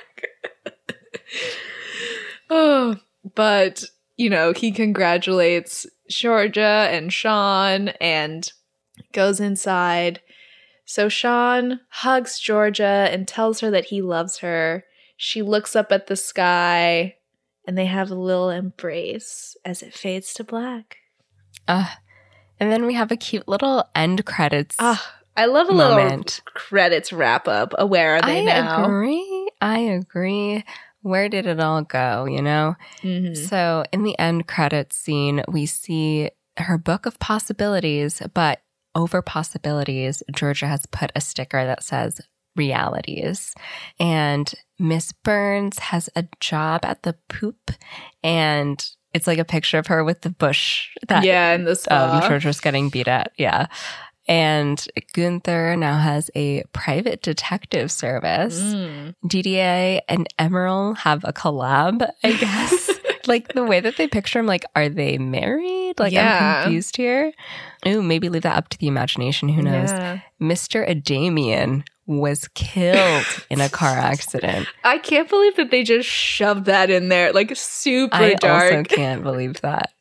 Dr. Gupta is a monk now, and so is Kragen. yeah. Kragen is also a monk now. hmm And Sean and Georgia got married while skydiving. Wow. And that is last holiday. That is her.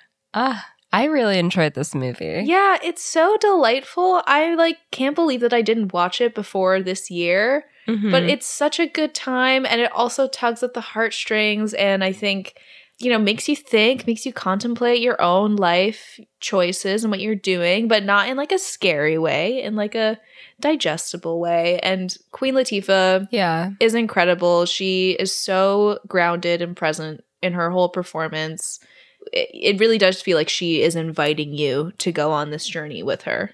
Yeah, I really appreciate the depth of her character. It feels very realistic. And I'm sure, I think that she was like older Mhm. than us Oh when she did this role. Like maybe, yeah. But um it was it's definitely like, yeah, a lot of women have like or anyone, just could be anyone, have hobbies, like something you love, but you're stuck in your day job. It feels like you're just going to work, you're coming home, you're doing your obligations and like that's it. It feels like like a Monotonous, yeah. yeah, monotonous, just like whatever. So it was just super refreshing to see like the life of someone who's realistic, kind of taking their dreams and their desires into their own hands. Like it wasn't as if she just chose a random place Yeah. on a map and was like, I'm going to go there. Like she had always wanted to go to this place and try Chef Didier's food. And I feel like a lot of what we see now when there's like um a plot where this person like I feel like Emily in Paris is probably like this where it's like I'm like a normal girl but like I'm going to go do wow this like in sensationalizing it in a way that does not feel Mhm. relatable or there's a lot of things where it's like oh I'm going to go off to this like retreat and like do yoga and like I'm going to feel like a new person and I'm going to become a vegan and I'm going to like like where it's so Yeah. outlandish that it's like no one's going to do that. Yeah, it um it's it's I really love that they had the the undercurrent of her passion for cooking layered throughout. Yeah. Um I think that that was like a really great device and I loved getting to see her journey with like experiencing all these things that she had only dreamed about cuz like it made me think about like my hobbies that I have that maybe I would want to like take to the next level or, or invest more time in or just really enjoy more that I don't get to because I'm like working all the time. Um, or like things like this podcast where this is like a huge like thing for the both of us to like invest this time in and you know taking chances with that. So it just like helps put things into perspective and you know make you think about what you actually care about in life and where you want to invest your time in because we don't get a lot of it outside of work unfortunately um, because of the way this world functions Absolutely.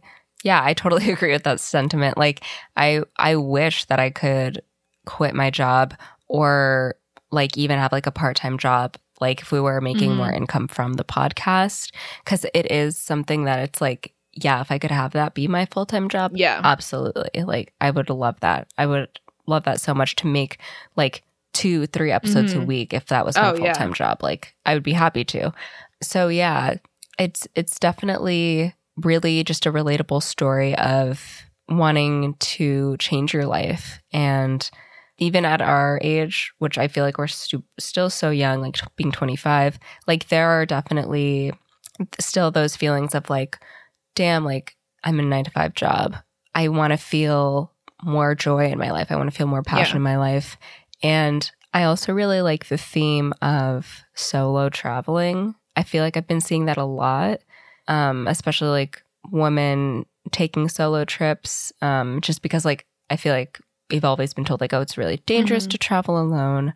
But it can, it seems like it's like really fulfilling whenever I see people doing these like solo trips to just go wherever they want. Like you can go to that restaurant because no one else has to make that decision with you. And you can just go do your thing. You can make your own travel Mhm. plan, stay where you want to stay. Like it does feel good to have that autonomy and to make those choices for yourself to have control over a thing you're doing. Yeah. Like I said before, in 2022, we're conquering fears.